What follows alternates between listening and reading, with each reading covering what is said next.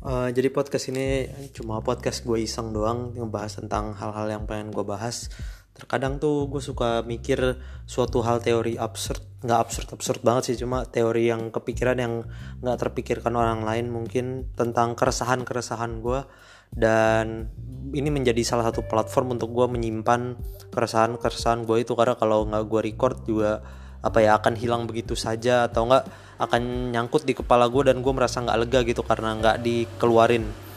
Udah situ dong